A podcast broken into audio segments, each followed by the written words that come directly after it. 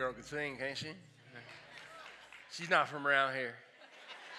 She's from Australia. She's, you know, every church that has multiple services, the services take on different personalities. So I'm just going to tell you this. The last service of the day, I'm a little bit more unwound. And so if you brought a friend today, and they're a little like, is he? I need something. Just bring them to the early service next week because the wheels come off in this one, and I don't know why. Okay, I needed to say this before we get started. We got a couple messages on Facebook about a month ago. And if you're watching on Facebook today, I just would like you to know a couple people on Facebook left a message on our Facebook page about a month ago, and they said, hey, we're watching, monitoring the construction of the building, and we've been in construction for 20 years, and there's no way you're going to be in that building on the day on March 28th. And so if you're watching on Facebook today, I'd just like to say, all right, so it felt, I don't know if that was right, but it felt so good. If I were to do a survey of the room, of the people in the room, and ask you what's something that you want, like one day, what's something you would love to have, just about everybody in the room would have an answer. Except there might be one person that's like, oh, no, I don't need anything. All I've got is Jesus, and Jesus is enough for me. And you're a liar, okay, first of all, because we all want something. Like, how many of you would just love a vacation, just a vacation? Yeah, those are the moms. Yes, vacation.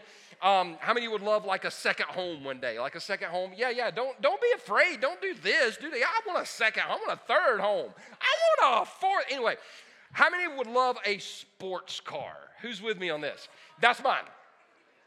I want a sports car. Now, let me explain something to you. I don't want a sports car because I'm going through a midlife crisis. I'm 49. I turned 50 on June the 24th. Write it down. June the 24th. That is my birthday. I do accept gifts. I will accept real sports cars.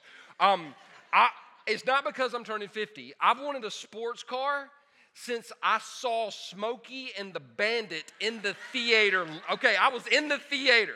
Now, I don't want that particular sports car because if you have like a 1979 Trans Am, you are a redneck. That's just the way it is. But I would love a sports car. I had a fake sports car one time. A fake sports car is a Mitsubishi Eclipse. And if you drive one, they're cool. They're cool. They're just not real sports cars because I need 400 or 500 horsepower in the sports car, right? And if we went around the room, I could ask you, what do you want? What do you want? What do you want? What do you want? And you'd probably have something that you would want, like maybe even a nicer TV. I don't know, but we all have something that we would want for ourselves.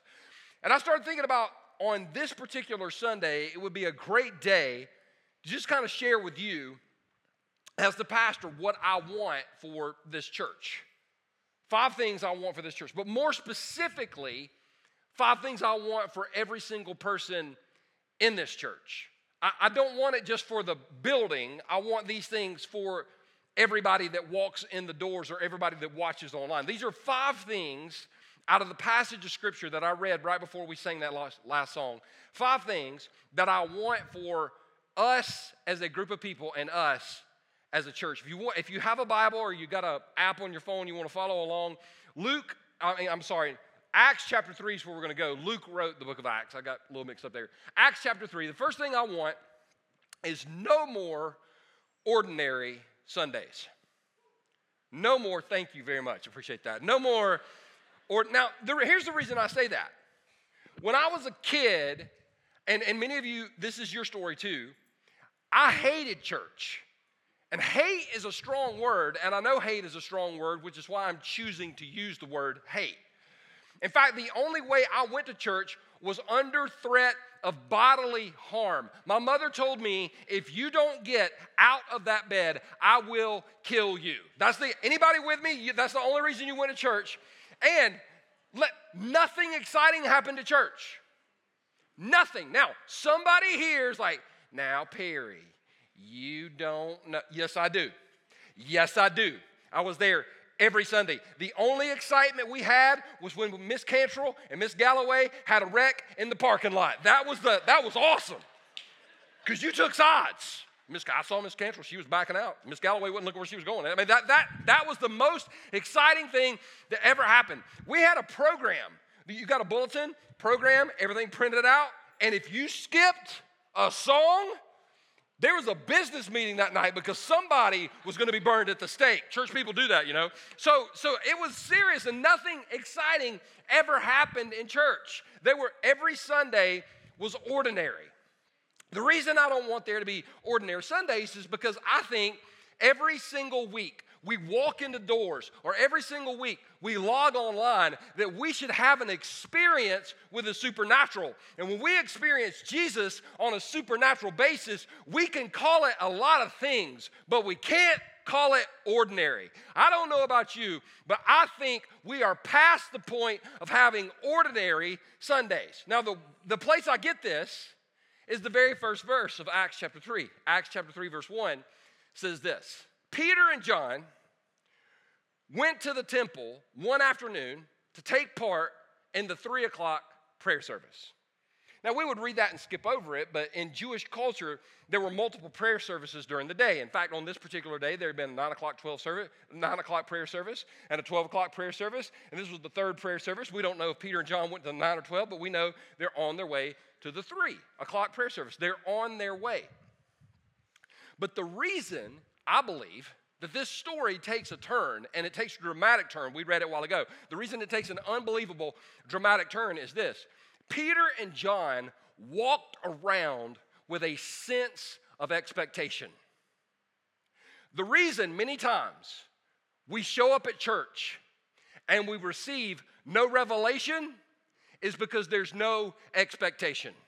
What would happen if we walked in these doors and we said, I don't know what he's going to do today, but God's going to do something in this place. I believe God's going to heal somebody. I believe God's going to touch somebody. I believe Jesus is going to change somebody. It might not be me. It might be the person next to me, but I know for a fact that when we walk out of this place, we're not going to walk out the same way we walked in, because we don't have ordinary Sundays. Every Sunday is an opportunity for us to experience the supernatural.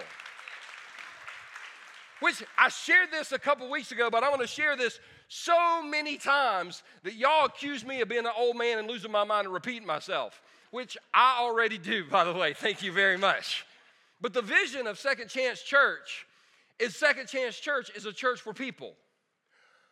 All people experience the presence of Jesus every single week. And the reason that's so important, the reason there can't be any ordinary Sundays, is when we experience the presence of Jesus, we can't stay the same. You can't meet Jesus and stay the same. In fact, I want there to be a holy shift that takes place in our minds. I want there to be a holy shift that takes place in our hearts. I want you, when you walk out of this place, to look at the person you came with and say, holy shift, that was awesome. Shift. Some of y'all gonna say the other word in the parking lot when y'all trying to leave, all right? But y'all be nice. Holy shift, that was awesome. Holy shift, Jesus did something in me. He changed me. Hey, listen, you might not even be a Christian, but you can feel something stirring up inside of you, and you're like, I don't know what that is. That's Jesus. I had somebody ask me one time, I love what y'all do with the air conditioner. What do you mean? I was sitting in there, and every once in a while, y'all turn it down. I get chills. I mean, that's not the air conditioner, baby. That's the hand of God going, boop. That's exactly what that is. I don't know about you, but for me, and I'm just telling y'all, this is true. Ever since the day we started this church, every time I pull up, I'm like, God, I don't know what's going to happen today, but I know something's going to happen. Every single Sunday we've had church, Jesus has saved somebody, changed somebody's life. We have seen it happen. I don't know about you, but the reason I love this church is because we don't do business as usual. There's no ordinary Sundays. Number two, no more less than people. No more less than people. I went to rehab. It was awesome. Not really. There were parts of it that were awesome. I was told not to say rehab. I was like, say treatment. It sounds better. I was like, nah, rehab. You can't polish a turd, all right? I mean, that's.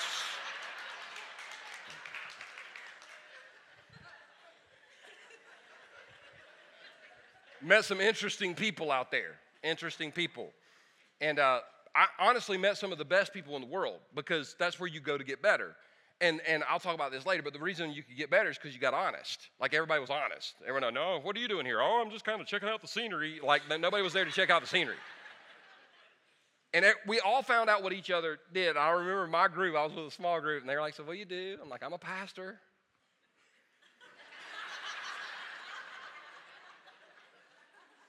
Like, at a church? Yeah. I said, well, do you wear a robe? I said, no, I'm not a Jedi. I don't wear a robe. What's a pastor doing in rehab? I was like, you ever work with church people?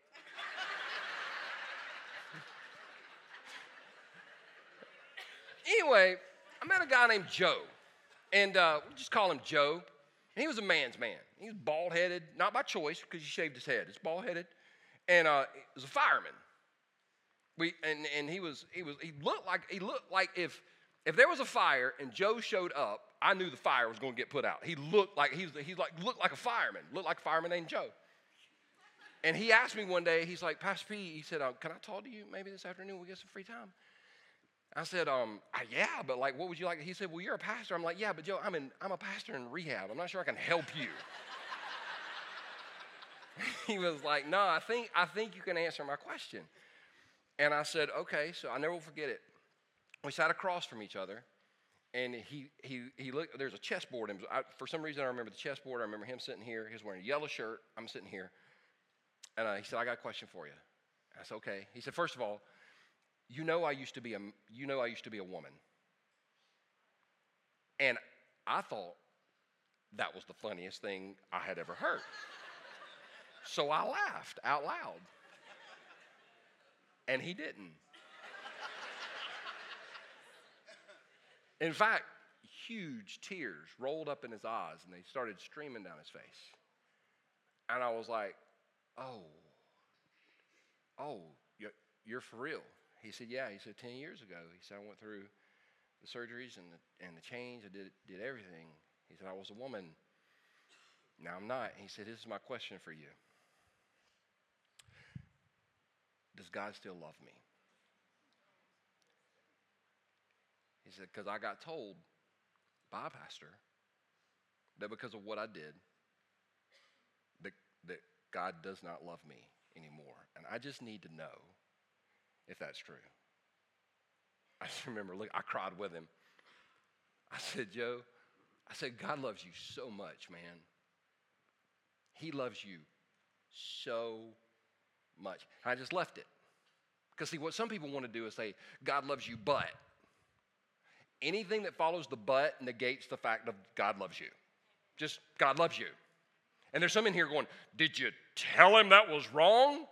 Well, first of all, before we talk about Joe, let's talk about you.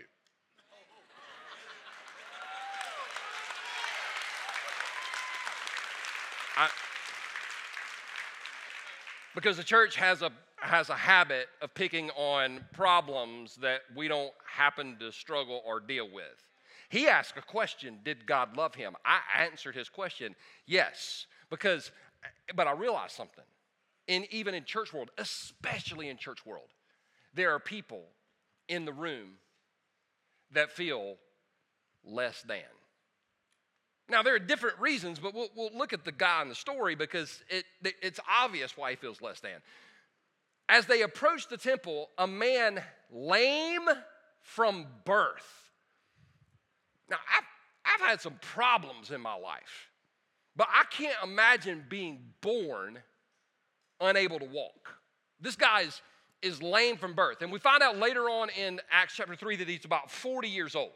Now, in Jewish culture 2,000 years ago, if you were born with a physical defect, it was either because A, you were being punished for a sin, like a future sin you would commit, or B, you were being punished for your parents' sin.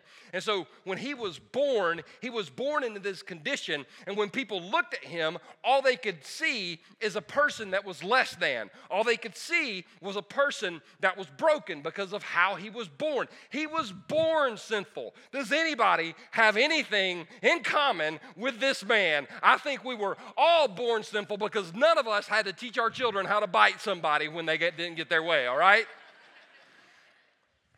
A man was lame from birth. Lame from birth. He was always looked down upon. You can see it. He was being carried in. Each day he was put beside the temple gate. You know why he's put beside the temple gate? Because he couldn't go in. Because he had a physical defect.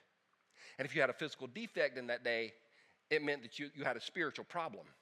And if you had a spiritual problem, you couldn't go into the temple, you couldn't be prayed for, you couldn't be forgiven.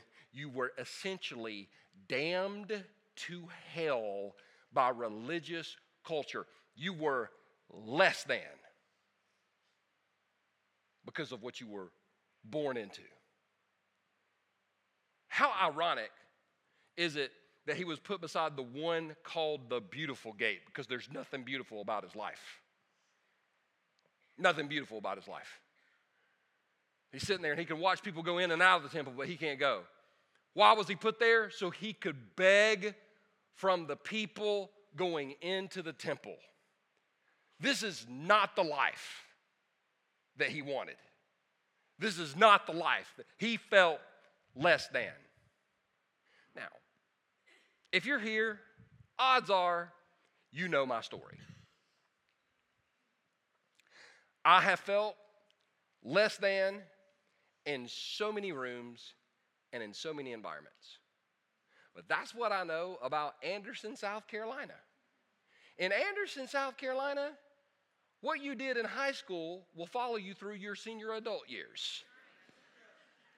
It's not just me, it's y'all struggle with it too. People identify you with what you did. People call you by who you used to be. That's why some people in this room feel less than, because you didn't see the divorce coming. You didn't plan on the addiction. You didn't plan on the abortion. But it happened. And if you could go back and do it again, pause. You can't. But because of that thing that you did, or because of that thing that was done to you, you feel less than. And when you feel less than, you will spend the rest of your days begging people, begging God for scraps from the king's table, when as his children, we've been actually given a seat at the table and don't have to ask for scraps anymore.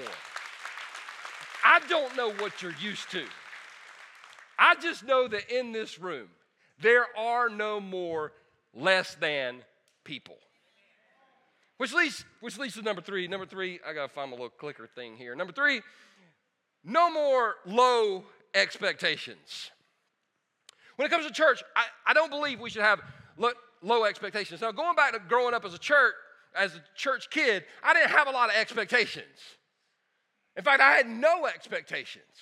But I don't want us as people in the church to have low expectations, not just of what God wants to do in the building, what God wants to do in each of our lives. What is it that God wants to do inside of you that hasn't happened yet? Don't think so low of yourself that you don't think that God has some supernatural plan that will absolutely blow your mind. Because if he's about to do what he's about to do to this God that's been lame from birth, what could he do for each one of us? Watch what happens. I love this. Now I'm gonna ask you a question. It's not a setup. I'm not trying to trick anybody. Sometimes I try to trick y'all. I do, but I'm not trying to trick y'all this time. Here we go. When he saw Peter and John about to enter, he asked them for some money. Now, does that bother you sometimes when you're trying to go somewhere and somebody's asking you for money? Because it does me. You got any money? Nope. And he's asking them for money. But let's just think for a second. He's been lame for 40 years. He hadn't been able to walk. If he could have asked for anything in the world, what do you think he would have asked for? To walk. That's what he really wanted. But because he had been that way, for 40 years, he allowed his handicap to become his identity.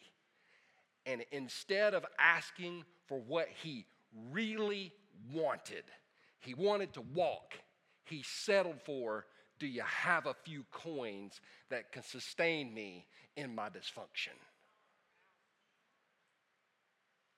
See, one of the problems when we get caught up in something, and the something can be anything. It can be any sinful habit. It can be any sinful pattern. It can be anything that kind of controls and dominates our life. We begin to think, there's no way God can deliver me out of this. There's no way God can deliver me through this. And so instead of asking God to do something miraculous in my life, I'll just ask him to help me get through the day. I don't think Jesus died on the cross just so we can make it through the day. I think he died on the cross so we could experience the supernatural, which is why he's asking for money. Now watch this. Peter and John looked at him intently. How awkward was this? Hey man, can I have some money?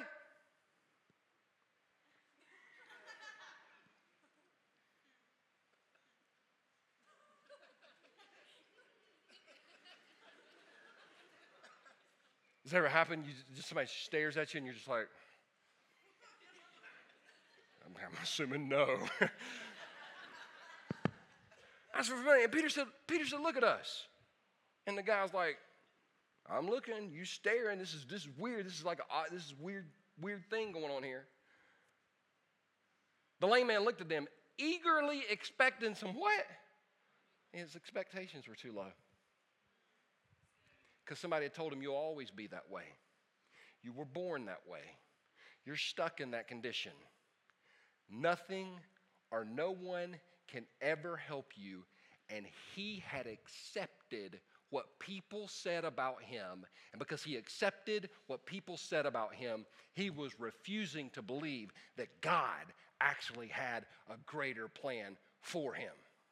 I understand it. If you've been that way for 40 years, I understand. You think you're forgotten by God. You think you're all by yourself. But watch what happens here. But Peter said, I don't have any silver or gold for you, but I'll give you what I have. Now, as soon as Peter said, I don't have any silver or gold for you, the guy's probably saying, then what good are you? That's what I'm thinking. But then he said, but I'll give you what I have. In the name of Jesus Christ the Nazarene, get up and walk. Peter, come here for a minute. Come here, Peter. Come here. Okay, I don't know if you know about this guy. He hadn't walked in 40 years, and you're asking him to walk. Don't you think that's a little much? I mean, we can all agree that the guy had low expectations, but can we agree that maybe Peter's expectations were too high? What was the difference? I mean, the guy had low expectations. Peter's like, you need to walk. The guy's like, I just want some coins. And Peter's like, you want to walk? Here's the difference. Peter had actually been with Jesus. And because Peter had been with Jesus, Peter knew what Jesus was capable of doing in this man's life. And so Peter, instead of saying, yes, you know what? I'm going to enable your dysfunction. I'm going to enable you to stay that way. Peter said, there's no way. I want you to get up and walk. In other words, Jesus wants to deliver you out of that condition. I believe there's some people in this room, you've struggled with depression your whole life. But you know what? God's going to set you free from depression. God's going to set you free from anxiety. God's going to set you free from addiction, because we're going to walk in this place knowing that there's going to be a holy shift where we no longer settle for low expectations from the King who can do immeasurably more than all we could ask or imagine. Which leads to number four. Number four is this. No more pretending we can do it on our own. No more. About a year ago, I went down to Tractor Supply. You know where that place is? I've only been there once. All the time. It's fascinating. So I walk in, and I needed to get some rubber mats. I've got some weights at my house, some dumbbells, and I try to lift a few weights and stuff. And so I need to get some rubber mats, put the weights on, because when you throw your dumbbells down, it gets on the carpet, and that's not good. So I'm trying to make my house look good. So I went and got these rubber mats. And when I walked in, there was a lady that worked there, and you could tell she worked there because she had on like a cowboy shirt with buttons, tucked in, Wranglers, belt buckle, boots. She either worked there or dated George Strait. I had no idea which one, but she was.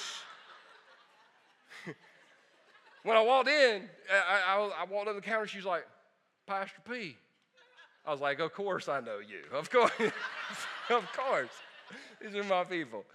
She said, "What you buying?" Now, I wanted to say like horse feed because that sounded manly, but I was like, "I'm getting some of them rubber mats y'all got out there." And she goes, "Oh yeah, pull your truck on around. I'll help you put them in the truck."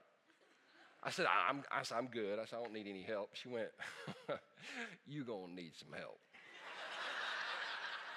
I got a little pissed. I was like, "You seen these guys? No, I'm good. I got it. I got it." She said, "Okay, well, I'll just make sure you get to the right place." So I pulled around. Karis was with me, so she got to witness my humility. I pulled around, and I saw the mats, and I grabbed it, and I when I pulled, have you ever pulled something that wouldn't come with you? I was like, "Hee!"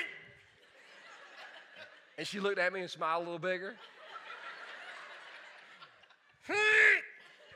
"Yeah, I'm in some trouble there, Pastor P."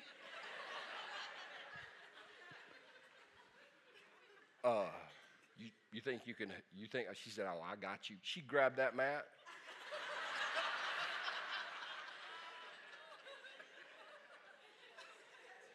I grabbed my end. I was like,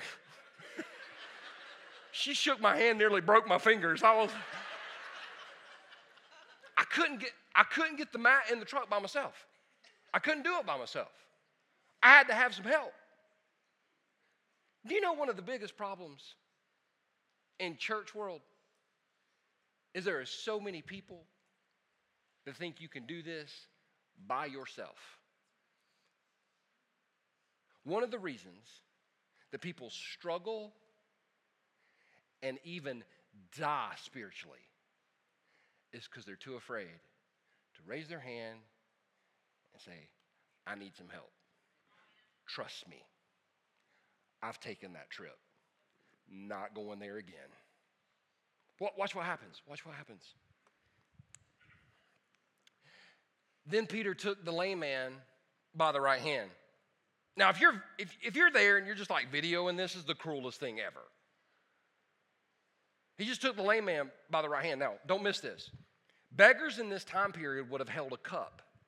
They would have held the cup so you could put the coins in the cup. And that's all he wanted was some coins in his cup. In order to take Peter's hand, he would have had to put the cup down in order to take Peter's hand. There are some people here today that you're going to have to put down the cup of pride and actually accept somebody's offer to help, because at the end of the day, we need each other if we're going to make it through this thing called life.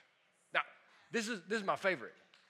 You meet these people. God, I love these people. Now, if you're one of these people and you're like, all he does is make fun of these people. Yes, I'm going to make fun of you for the rest of my life. These people, all I need is Jesus. All I need is Jesus. If it's just Jesus and me, I'm good. No, it's not. No, it's not.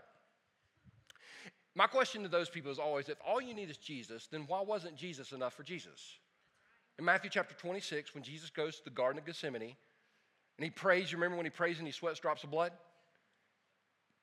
He walks up to Peter, James, and John, and he said, "Please go with me. My soul is overwhelmed to the point of death." If Jesus wasn't enough for Jesus, if Jesus needed other people, then we need other people as well. And I want Second Chance to be a place where it's okay, where we can put the cup of pride aside and extend our help. And Peter reaches out and grabs him by the right hand and helped him up. We're not here. Listen, religion pushes you down. Jesus helps you up. That's the difference. We're not trying to push anybody down. We're trying to help somebody up. Because if it wasn't for the hand of Jesus in my life, I would be flat on my face. I would be in a gutter. I would be in a ditch. But Jesus and other people extended their hand and helped me up. As he did, the man's feet and ankles were instantly healed and strengthened. And what he did here, he wants to do here in this place. I'm telling you, this is, now I understand. It's scary to ask for help in the church because once you ask for help in the church, your prayer request turns into the gossip line. But we're all messed up. We all need this. I'm telling you, if it wasn't for people in my life who were willing to extend their hand and help me up, I would not be here today. You got to put the pride. Listen, here's something I know personally. If you don't put the pride aside, one day you will hit a wall going 90 miles an hour and nothing good comes out of a collision like that. I'm telling you, I want this to be a place where it really is okay not to be okay, but it really is not okay to stay that way. This is a place where you can confess, I messed up, because it's not going to surprise anybody in the room. I want this to be a place where you can ask for help. That's why we have a care room. That's why we have a care team. Every Sunday I tell people at the end of the service, if you need somebody to pray with you or pray for you, we have a group of people right outside these doors. We have a room over here now to my left-hand side, and it's a place, listen, where nothing shocks me anymore. Except for Christians who try to pretend they can do it on their own. This is a place where you don't have to fight. Listen, you don't have to fight anymore on your own. You can have an army of people around you. Which leads to my last point. No more staying silent. No more staying silent. Now, I'm going to put this out there. I'm a Clemson fan. I had somebody tell me when we started this church, you know, you can't. We know you've been pastoring. You can't talk about your favorite football team because people are going to get mad. I'm a Clemson fan. I've literally had people say, I will leave your church if you talk about Clemson one more time. Don't let the door hit you where the good Lord split you. Because listen, I'm not trying to be mean. I'm just telling you this. I've lived in the world of performing to make people happy. I am who I am. I'm going to be who I am, and I hope everybody's okay with that. Now, if you like, I'm clapping here for Clemson. But if you are a Clemson fan, how many are Clemson fans? How many? Yes. A lot of people that love Jesus in this place. If you're a Clemson fan, though, you'll remember it hadn't been easy to be a Clemson fan. It hadn't always been easy. Like right now, they got a chaplain on staff. They used to have a parole officer. Y'all remember that? But y'all remember those 5 years that Carolina beat us? No, if you're a Carolina fan, you should cheer. It was great. Y'all haven't beat us since, but y'all remember they had Darth Visor down there, Steve Spurrier? And they beat us 5, and every year I'd be like, this is going to be the year. Yeah. And then I would go watch the game with friends, and then they're not my friends anymore because, I mean, it was like, but then, man, there was that year. That year we had to break through. And I was dancing and cheering, and I was cussing. Some of y'all like, what were you saying?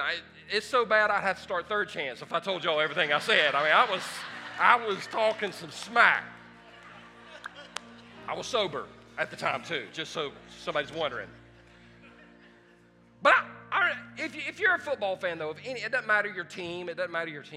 Let's say your team is down by a few points and they're driving and there's a few seconds left on the clock and they score that touchdown with a few seconds left on the clock and they go ahead and they're going to win the game and you're watching it as they score the touchdown. As a true fan, what do you do every time? Hands are in the air. We just won the game. That's what I want this church to be like. No more staying silent.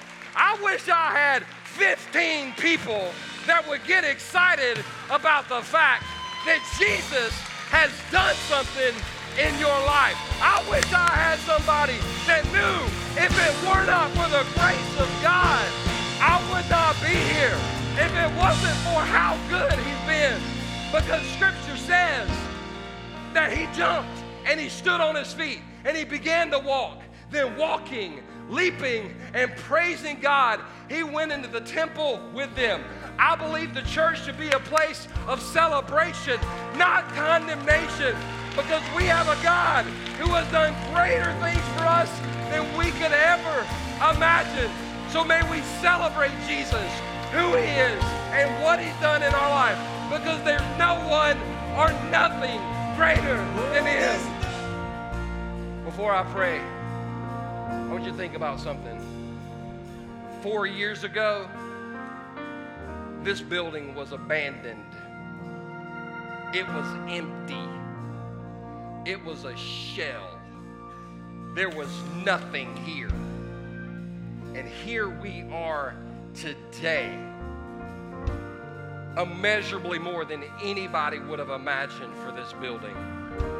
But let's not celebrate what God did in the building and not understand that that's what he wants to do in our lives. May we be open to receive. So Father, right now in the name of Jesus, thank you that you take things that are broken and abandoned and lame and hurt and confused and worried and filled with doubt. God, you love messy, broken people, because messy and broken people are all that there are. With heads bowed and eyes closed right now, what is that work that Jesus wants to do in you? What's that miracle that you stopped asking him for? What holy shift needs to take place in your life? Who needs to ask for help today because you know you can't make it on your own? Who's tired of asking him for normal when he's able to do the supernatural? If Jesus spoke to your heart during this message, take a minute and speak back to his and just say, yes, Lord, yes, I surrender. Yes, you can have that part of my life. Yes, I will go there. Yes, I will follow. Yes, and maybe you're here today and you've never prayed to receive Christ. You've never asked Jesus to come into your life, and you know that's the decision you need to make. Then right where you stand right now, I want you to pray this prayer in your heart and ask Christ to come in. I want you to just pray, Jesus Christ, I know that I'm a sinner and I need your forgiveness. I believe you died on the cross and rose from the grave to pay for my sin. And right now, Jesus, I receive you into my life. Take over. You can have it all. In Jesus' name. With heads bowed and eyes closed. With heads bowed and eyes closed. If you just prayed that prayer, if you just said that prayer in your heart for the very first time, would you shoot your hand up in the air and leave it up, because I want to pray with you. I want to pray for you. I want to celebrate with you. Amen. Amen. Anybody else? If you're online, do the hand raise emoji. Father, I want to thank you for lifted hands. I want to thank you for changing lives. God, I want to thank you that this building is a reminder that you take dead things and you bring them back to life. I want to thank you for taking a crippled man, and he's walking, and he's leaping, and he's dancing. May we walk out of this place, God, with a sense of joy, a sense of celebration, a sense of anticipation, not only of what you're going to do in this church, but what you're going to do in our lives, knowing that you are good, knowing that you are faithful, and knowing that in you, the best is always yet to come. In Jesus' name I pray. Everybody that agreed said, amen. Amen. Are you glad you came to church today? Woo! Easter next weekend. We'll see y'all back here. God bless. I love y'all.